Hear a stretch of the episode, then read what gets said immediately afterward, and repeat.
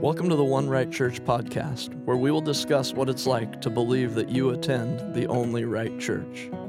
My name is Mark Shaw, and I spent the first 45 years of my life in the Followers of Christ Church in Oregon City, believing I was in the One Right Church. Our hope is that by simply sharing our story, that we would urge people to look to the Bible for answers instead of their religious traditions. We want to encourage people to trust in Jesus for their salvation and not in attending the One Right Church. Let's get started. Well, hey, Scott. Hey, Mark. So in the past episodes, I've kind of told my story of growing up at Followers, coming to faith at Followers, what life was like there for a few years as a believer at Followers. And today, when I tell that story, I usually get two questions. I usually have people say, "What made you stay for so long?" And then I have the question, "How did you know to leave?" So I always think it's interesting that it's about 50-50, it seems like. Really? Yeah. This is kind of like a chapter book is what you're kind of playing out here. Is you got chapter 1, chapter 2, chapter 3, and then here's the questions you get after the people read the first three chapters. Yeah, exactly. Okay. So we'll start with what made you stay. So when you're at a place like that, really, just being completely honest, it's fear that made me stay. I would expect so. It starts with fear of losing your salvation, because you're told from birth, basically, that if you leave here, you go to hell. It's no ifs, ands, or buts about it. Okay, well, that's a pretty serious consequence, I imagine. Yeah, and then you... So let me just ask you, are there other, what you might say, doctrinal reasons or... reasons surrounding the teaching that would keep you there too? Besides, because that's how I categorize that, is losing your salvation is like, that's something they teach. Right. So are there teaching things that would make you feel like you should stay there? Right. So doctrinally, we've talked about it a little bit. They're kind of all over the board doctrinally. There's nothing concrete that anybody could tell me of why you would lose your salvation. It's just the general statements of, we are the remnant, we are God's chosen people. And if you choose to leave that, then they would apply that from 1 John that we talked about, that if they had been of us, they would have remained with us. And the followers interpret that as them being the us there. So it wasn't so much... a formal statement of belief as much as it was that kind of the shape or what you knew to be true was that it was going to come on you if you, that God's wrath was going to come on you. Exactly. Yeah, exactly. Okay. That the only way to heaven was through this church. And stay there. Yep. So to step out was scary. Right? Yeah. Okay. Yeah, that was... that helps me understand. Yeah, thank you. Yeah, no, there was... it reminds me of one comment that I heard made. Again, I heard that Walter, it was the preacher there, died before I was born, so this is secondhand at best for me. But I was told that he said, if the President of the United States wants to get to heaven, he's got to come through me. Wow. Yeah, he... Okay. The statement was that you needed to be baptized into the Followers of Christ Church to make it. So even when I didn't believe that to be true, that still weighs pretty heavy on you. That's something I've heard my whole life. That is a strong statement, isn't it? Yeah. So the other thing that adds to some fear is that you kind of feel like you are judging or even condemning maybe some of your parents, grandparents, great-grandparents who... Or even friends, I suppose, that aren't going to go. Yeah. So it's a difficult place to be when you know that the people are going to believe that you're saying their church is wrong if you leave it. That's just bottom line. You're saying we're wrong. And right. That's just a challenging place to be with friends and family. And yeah. I mean, not just in religion and a lot of things, but mm-hmm. And then there's the fear too of seeing what people go through when they leave, what others who have left, they lose their kids, grandkids, friends, parents. We've talked about that. Right. But, so even when I got past the, okay, I don't believe I have to go to this church to go to heaven. My trust is in Jesus for that. Even with that, I was still afraid of losing family. Well, there were still other things that were, going to hurt, and for sure. Yeah. So the quick answer is fear is why you stay, and then there's just a lot of reasons for that. For that fear, and it's just it's hard to explain to people that haven't been there, but there's just no easy road out of a place like Followers. Mm-hmm. There's just not that I believe. Yeah. So then, how do you know to leave? I guess first to start with, to battle that fear. I'm the kind of person that needed to have some answers. I needed to know for sure, is this right or wrong? At least in my opinion, from what I could see, is this right or wrong? And I asked a lot of questions to a lot of people, and I just couldn't get any answers to any doctrinal things. Like we don't go to doctors. Why not? Wiser men than us set this up was the answer I would get. It wasn't. Mm-hmm. It wasn't anything concrete. Like you said, there was never any firm biblical answer of why we don't do that. I was just wrong for asking the question. But you asked the question, and even when you settle it for yourself, you still didn't leave. Right. Yeah, that question wasn't enough. That answer wasn't enough. So how did you know then? Yeah. So, when I couldn't find the answers there, I started looking where I should have looked to begin with, in the Bible for these answers, and I started seeing. I remember in Galatians reading about the Judaizers, the men who were coming and preaching a new gospel or a different gospel. They were adding to the gospel of Jesus. And it reminded me of things that I had read about in the kind of the unofficial church history and stuff, where they would talk about how the church started back in the Midwest somewhere. I can't remember if it was Kansas or Oklahoma, somewhere. Mm-hmm. But I just read it the other night that this man came preaching a new gospel and that no one had heard. So I knew that was a big red flag for me. When Paul says what he says about doing that in Galatians, that was not something I really wanted to be a part of, but all that really did was convince me that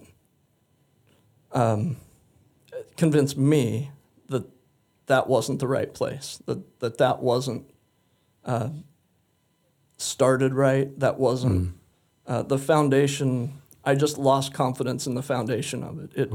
It was, because it does make me think. I mean, when you talk about it at like Judaizers, there are a lot of people who add a lot of things. Mm-hmm. I think that some of it is that the group you're part of probably was just a little more committed to it, or maybe a lot more committed to it, than other people who add stuff. They kind of add stuff and maybe don't even realize they are or something. But the fact that was, I think they were pretty committed to it, and that's one of the things that made them different. Yeah. Yeah, and probably one of the reasons that makes it so hard to leave too is that that level of commitment to it, which in all fairness, I'm just going to say from the outside, is respectable. I mean, that's something to respect, to say that people are committed to what they believe, and I think that's fabulous. So Yeah. Anyway, I mean, I would love for them to believe things that are good and biblical, but the level of commitment is commendable for sure. Yeah. Yeah. Yeah. And so knowing to leave really, once we knew the truth, once we believed that salvation was in Jesus alone, faith in Christ, that we still weren't strong enough even then to leave there, because it was everything we'd ever known. It was everything, our family, it was friends, it was work, it was hobbies, everything was tied into that place. So those are hard chains to break. And so for us, we had that difficult situation where we were speaking out kind of against the way things were there. And then when our son and daughter-in-law decided to leave and we said we weren't going to change our relationship with them, then we had our daughter and son-in-law, they had to tell us that we couldn't be part of their lives anymore because they wanted to stay there. So it was this thing where it kind of got into this gray area. Did you leave? Were you kicked out, or did you leave to follow Jesus? That's what people will kind of, and I say yes. Like it's kind of both. Well, some of it is you kind of realize you didn't have good options either way. Right. That was some of it, is you were stuck without many good options. I mean, among other things, it sounds like. Yeah. It was challenging, and we kind of knew what was coming because we had seen people do it. Right. Ahead of us. You'd seen the dominoes, like we talked before. Yeah. You'd seen the dominoes fall before. Yeah. So it was challenging that way, but.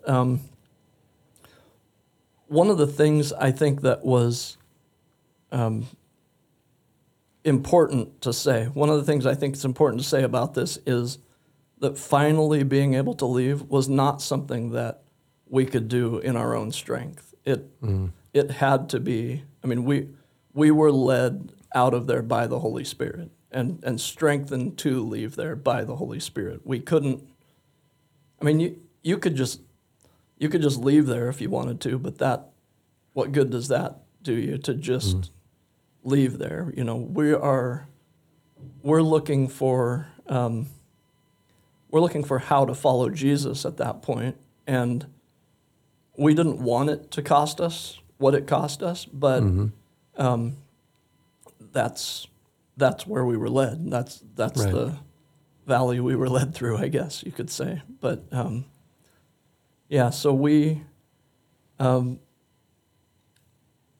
were led to reading the Bible more, trusting more. I think that was the biggest thing, was we were left with kind of no choice now. I had tried as much as I could under my own power and my own understanding, but we were now left in this place with all we could do is trust in God. And I remember reading, we had some terminology at Followers, like we would call the church the Ark of Safety. That was taught from the pulpit, that this church is the Ark of Safety. And we were taught, and I even used the terminology that this is the true vine, that this church is the true vine. I think it kind of meant that down through history, you could trace us back to the early church or something, was kind of the idea, but there is nothing that can trace them back that way. But but when I read in John, when Jesus says that he is the true vine, it just, something clicked with me that I had really taken Jesus out of God's plan for salvation. So the Bible tells us God's plan for salvation from start to finish. It tells us the whole thing. And as I'm reading it, I'm realizing that all the things that Jesus claimed to be, the true vine, it talks about faith in Jesus being the thing that saves you, like the ark did for Noah. And I just realized that I had replaced Jesus with the Followers of Christ Church, with my religious group. That was my savior. Really. Even in the terminology that you were using. Yeah, right. Even in the words we would use. So. And really, sort of that was part of your process? That it was like, as you were kind of in personal turmoil, you might say, you saw that at that point and made that part of the decision? Interesting. Yeah. And it was all, God was merciful in those 3 years. That would be part of the leading, I imagine, that you would have to go back and say, the Holy Spirit made that clear when I needed it to be clear. Yeah. Right. Yeah. Like I said, there was just a chain of events that happened as you go. But, I guess the main thing to say about that is that I want to make it clear that I'm not taking any credit for having the strength or doing the right thing or coming up with the wisdom to know to leave. It was just, this is what I'm reading in God's Word. This is what His Word says, and it doesn't line up with what I believed at Followers. And so it's, and I think that, I just want to encourage you. I think that's the normal way that God leads people, and the normal way people live as Christians is that you read something in the Bible and you have to decide, is that going to be real, and am I going to go that direction, or am I going to do something different than that? And when you decide, I'm going to have to trust that. Right. That's what the point is. Right. And we all have those questions kind of all the time. You had several kind of smushed together in a real concentrated amount of time, and certainly concentrated with emotion and cost to you. But that's the normal thing. Yeah. Probably spread out at a more normal pace, I imagine. But yeah, well, it's. I was gonna say something there. I can't remember what. Something jogged my memory there.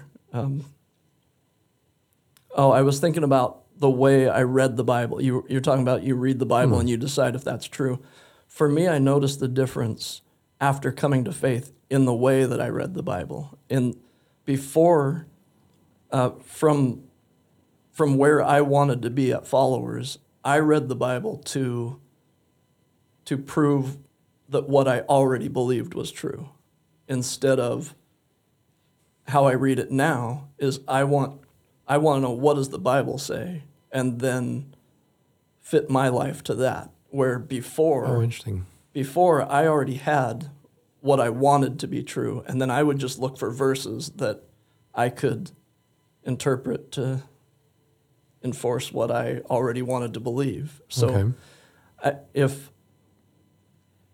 I guess if there's anybody that is still at Followers or another place like it, that would be what I would say, is just pray that God would show you what is true, and read the Bible from just a new point of view. Just read it for what the Bible says, not for what you want it to say. And again, you say if somebody's a follower, I'm going to say it doesn't matter where you are, read the Bible like that.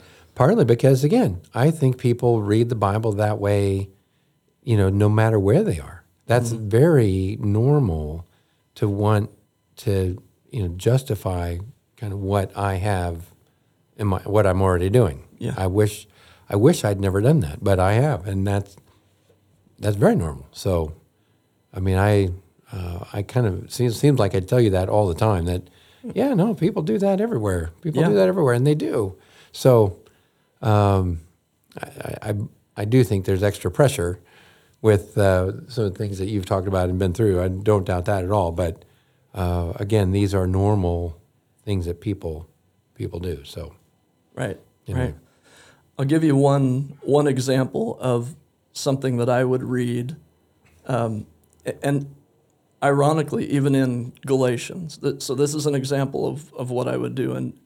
And in chapter 1, verse 9, Paul's repeating himself. So he says, "As we have said before, so now I say again, if anyone is preaching to you a gospel contrary to the one you received, let him be accursed."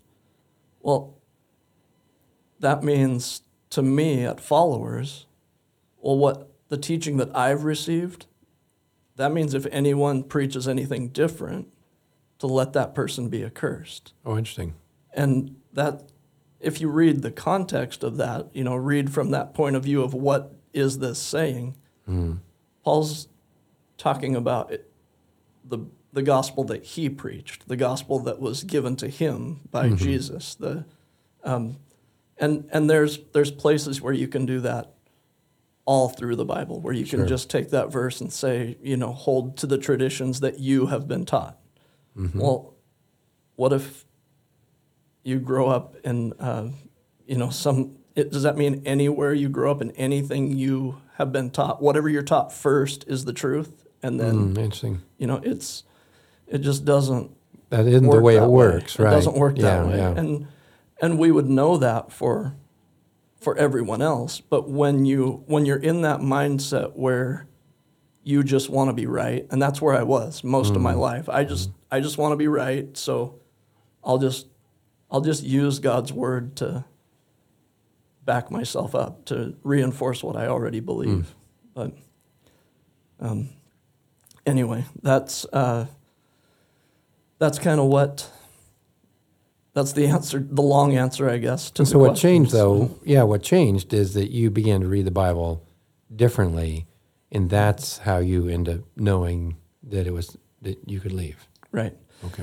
And people know that at Followers, too. They do know that. I have friends who are still there where we've had conversations, and I've said, let's go to this Bible study. Let's do a Bible study. We can do one with just our friends, just our families.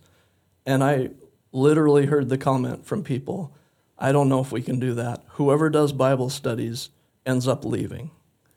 And I just said, shouldn't we be asking that question? Like, why is it that everyone who studies the Bible ends up leaving? You know, so it's they know that that is a reality. But I'm not braver than anybody that's still there. They're facing all the same things that we faced, all the same fears that we had.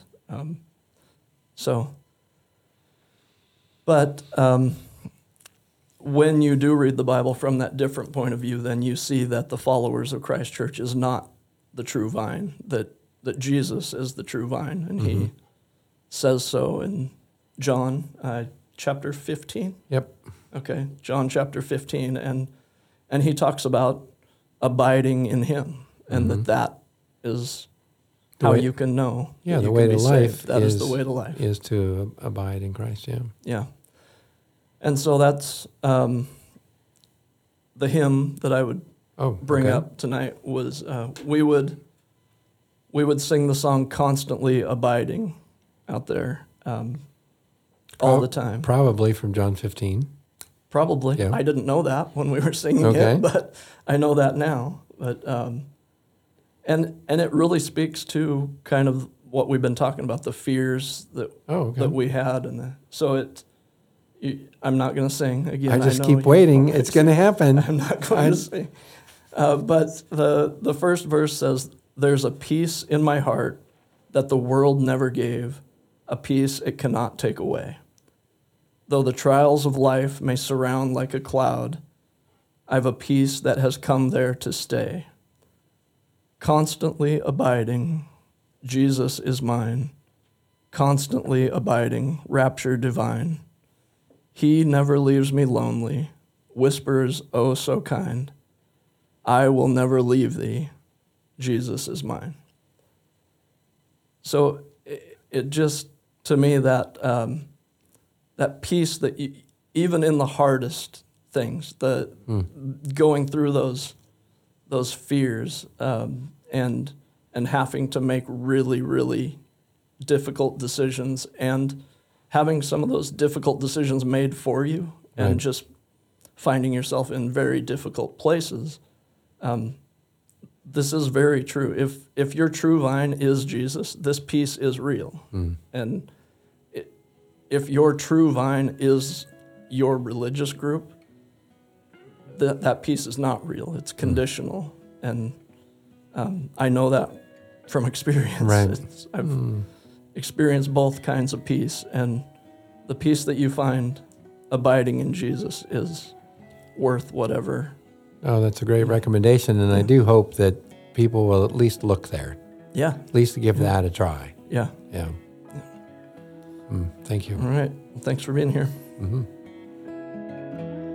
Well, hopefully this has been helpful. If you have questions or comments or a topic that you would like us to cover, you can reach us at comments@onerightchurch.com. And for more information, you can visit our website, www.onerightchurch.com. Thanks for listening, and we'll see you next time.